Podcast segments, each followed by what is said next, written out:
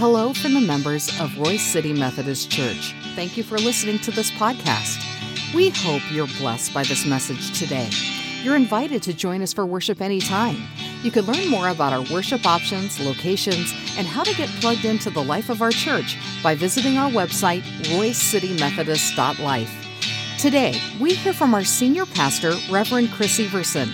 May God bless you as you listen to his word proclaimed. Oh God, you do hold our hands. And whatever may be going through or happening in our lives, we thank God that you are with us and that we never have to experience life without you. We have to admit, sometimes we do. But that is because we have strayed from you. Bring us closer to you Draw us to your presence and let us eh, live fully in your love and your grace.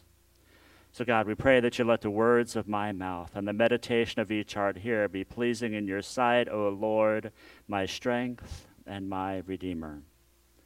Amen.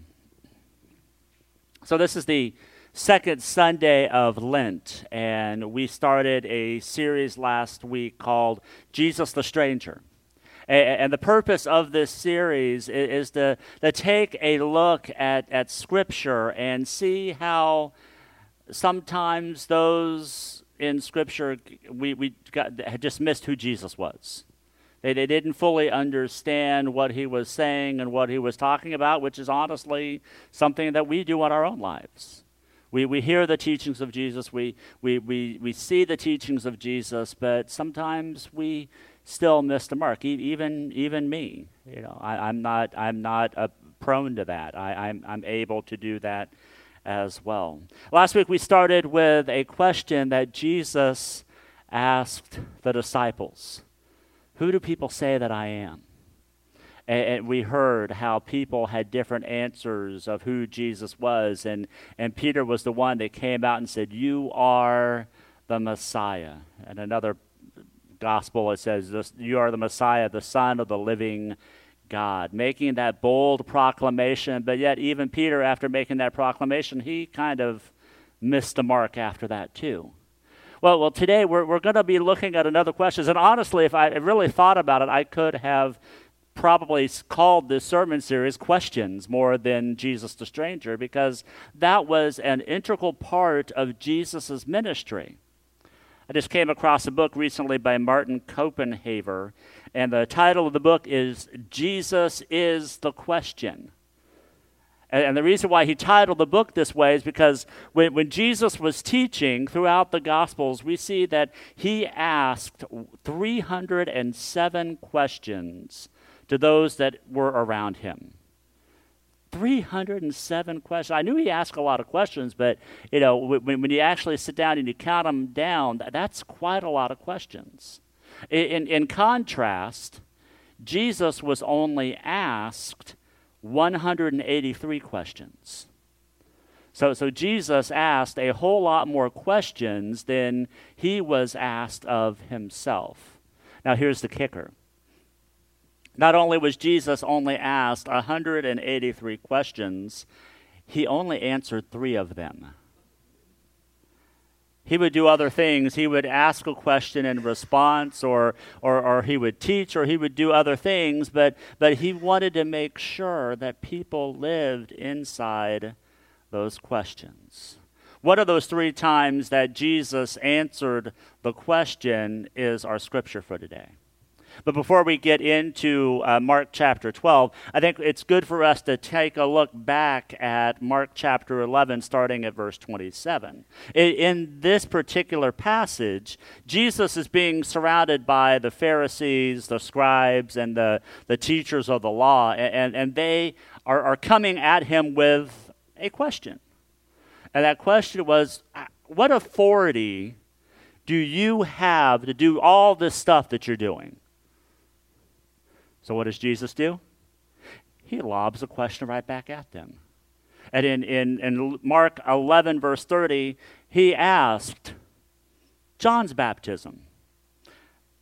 Was it from heaven or was it of human origin? And I, I love it when Jesus asks a question because my, my mind just starts going off in different directions, kind of imaging it and seeing it how it goes in my mind. And, and, I can see all the scribes and the Pharisees doing, doing this little holy huddle thing where they, they gather around and then they start talking and they're trying to, to figure out what to say. And, and we get kind of an insight of what they're trying to say. Some of them say, well, you know, if we say that it's not from heaven, or, or, if we say that it is from heaven, then we're basically saying that he has the authority to do what he wants to do. And the other side says, well, if we say that there is no authority, then that means that, that John was just making things up. And, and the people around here, which there's a lot, they, they consider John to be a prophet. And, and that just won't bode well with us. We'll, we'll get in big trouble if we do that. So, so they give Jesus the answer that we see many times in Scripture. We don't know. We don't, we don't know what authority he has or has been given to do this. And then Jesus comes back and says, Well, then I'm not going to tell you what authority I have. And then he launches into this parable. Our scripture is from Mark chapter 12, verses 1 through 12. I invite you to follow along in your Bibles, or if you have the words, uh, we'll have the words up on the screen for you to follow as well. Hear the word of the Lord. Jesus then began to speak to them in parables. A man planted a vineyard.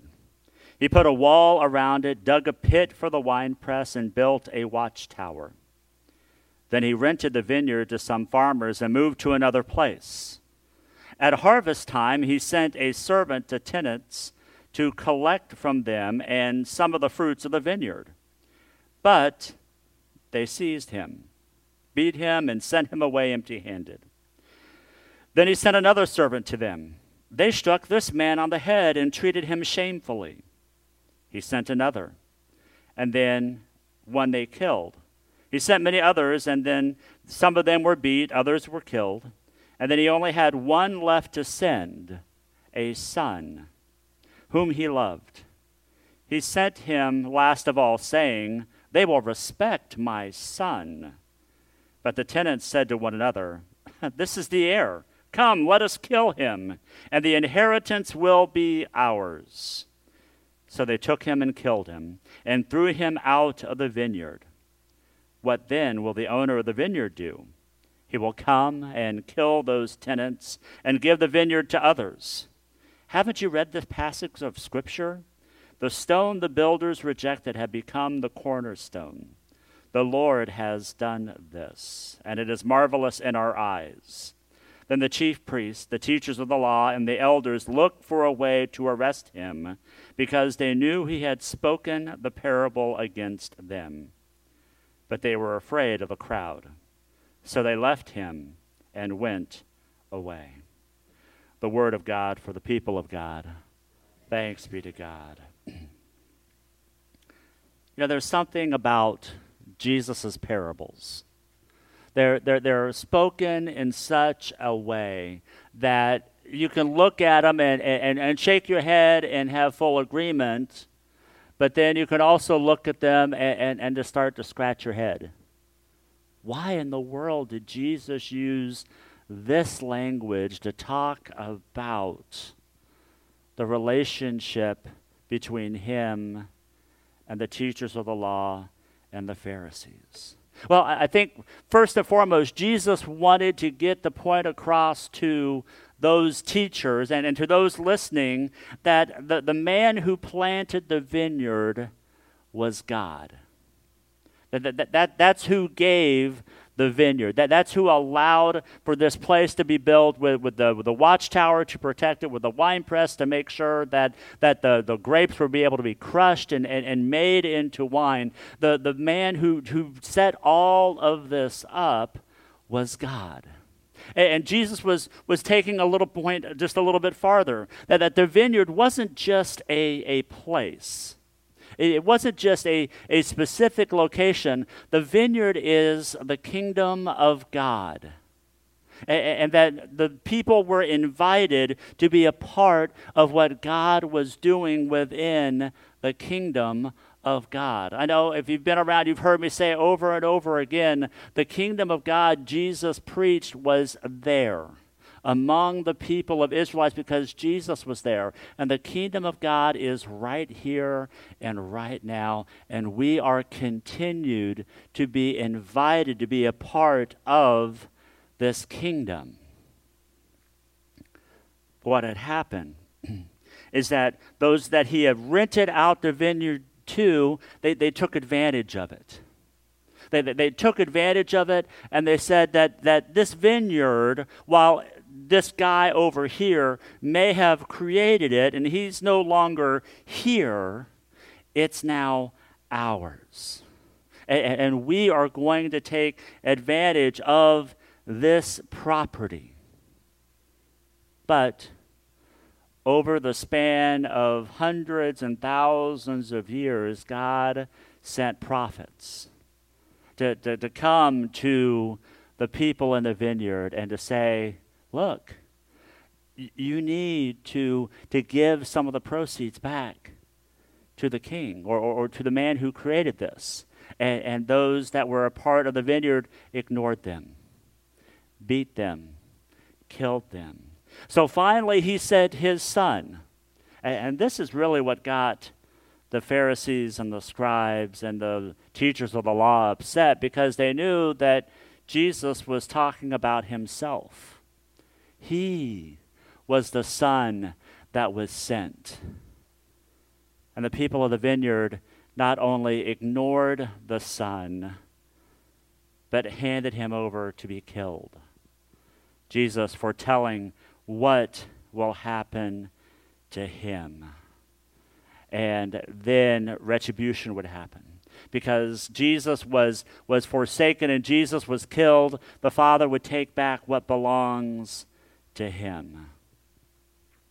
I tell you, whenever I take a look at parables, I, I have a tendency to say, boy, I am, I am so glad that I would never do what it was that those, those leasing the property would do. I, I, I would have listened. I, I would have heard. I, I would have done what it was that I needed to do. But then I have to sit there and think what I have really. Or maybe the question honestly should be Have I done that? See, the problem starts with the actual rejection. It starts when we understand that the Pharisees saw that the vineyard was theirs and not God's. And I think that also happens now when we have a tendency to look at what we have and, and where we are as ours and not God. There are many ways that we can do that. One of the ways that we do that is that we take a look at the, the gifts and graces that we have and we think that it's all about us. That, that, that, that we are the ones that are able to make things happen. And while we do have a part in God's kingdom, and, and, there's things that we play and there's things that we do, but we need to understand that the gifts that we have are given to us by our Creator. And He calls us to use those gifts in a way to bring honor and glory to God and to God's kingdom. tell you, there was something that really disturbed me about sports programming or, or sports interviews. And, and, the thing that always bothered me is at the end of the game, you always have a, a, a, player come up to the microphone, and, and that player says, I just want to thank God for helping us win this game today. You know, and I always said to myself, you know, that, I think God has a little bit more to worry about than who's going to win a, a football game because I can guarantee you there are people on the other team praying the exact same prayer that they would actually win the game. But, but something has happened recently that has made me kind of rethink that in a way. And I, am going to kind of share that with you, and I, I may be totally wrong, but that hasn't stopped me before. So, you all know that I'm a Kansas boy, and I grew up and am a big Kansas State University fan. And this, this past year, Kansas State hired a new basketball coach by the name of Jerome Tang. And, and Jerome Tang, he was an assistant basketball coach for Baylor for about 20 years. And, and he finally got his very first head coaching job at Kansas State. And, and I started to listen to him, even from his opening press conference. He, he started using words that were a lot different that, that I would hear basketball coaches use. And one of the things that he would say has really kind of flipped my understanding on, on how we give thanks to God for the gifts that we have. He would always say, even after a win or a loss, yes, Alan, they did lose yesterday, so don't rub that in on me, okay? He always say, I just want to thank God for the opportunity I have to, to work with these young men. I just want to thank God for the opportunity to be a part of this university because God is using me to, to help these people see Him. Somebody from a Big 12 basketball school that's not Baylor is professing his faith openly, saying, I want to thank God for the opportunity to share what God has given me to help others. He's saying, It's not me that's doing it, it's God that has given me the opportunity. And, and, one of the things that I've seen as he has done this, it has started to bleed throughout the entire team. Anytime that the team has an interview, they say the exact same thing. I am so thankful that God has given me the opportunity to play. I am so thankful that God has given me an opportunity to, to work with these other people. I am so thankful that God has given me the opportunity. I think that's what this is all about. It's not about trying to take credit for wins or to avoid losses, but it's just saying God has given us a, a vineyard, if, he will, if you will a, a, a, kingdom that, that we have a part of and that we are able to participate in. And we are giving things that God has given us the opportunity to be fully a part of that kingdom. That we have the opportunity to, to use the gifts that God has given us and we are able to turn those gifts back to Him. So He gets all the honor, glory, and praise. There are so many times I know in, in my own life that I have looked at what I have done and said, Boy, give me a good old pat on the back there for that. But the fact of the matter is, there is absolutely no way that I could have done that if it weren't for the love and grace of Jesus Christ. It is so easy for us to take pride in what we have as a church and not give thanks for what God has given us. God has given each and every one of us a gift. And, and that gift is a gift to be used. That, that, that gift is a gift to share with others. 1 Peter 4:10 says, "As each one of us have received a special gift, employ it in serving one another as good stewards of the manifold grace of God." That the gifts that we have are gifts that we are to share to, to share God's magnificent grace so that people can be invited to the vineyard, to be invited to the kingdom where they can experience, where they can discover, where they can then use the gifts that God has so graciously given them. That's why I like the communion table. Because the communion table gives us the opportunity to participate in what God is doing. Uh, we're in the middle of confirmation right now. And I'm not going to embarrass the confirmand that's here today because she would hate me for that and not speak to me ever again. But recently, we talked about the sacraments, what baptism is, and what, what Holy Communion is. And, and one of the things that, that bapt, what, what Thanksgiving, what communion does, it is a continued act of thanksgiving. It is a continued act of thanksgiving that we participate every time we come to this table and we give thanks to God for giving us his son who, who died on the cross for each and every one of us.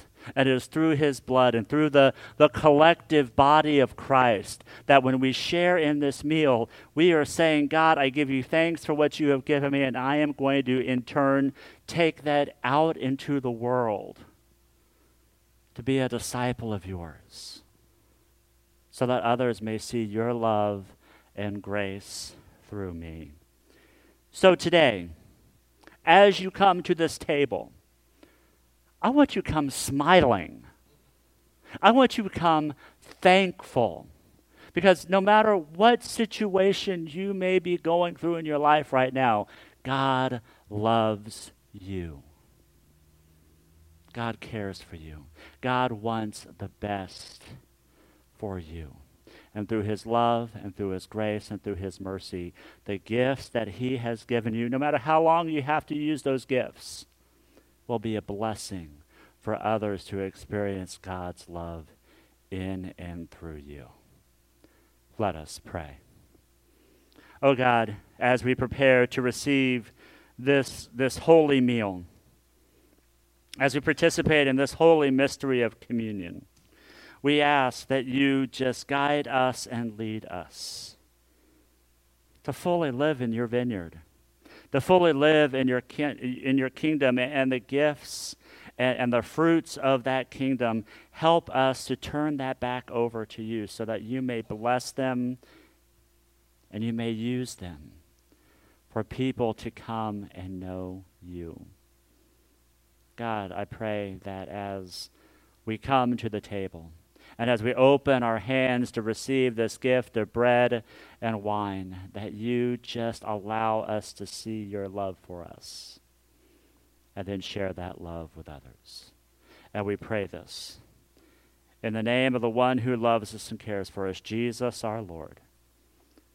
Amen.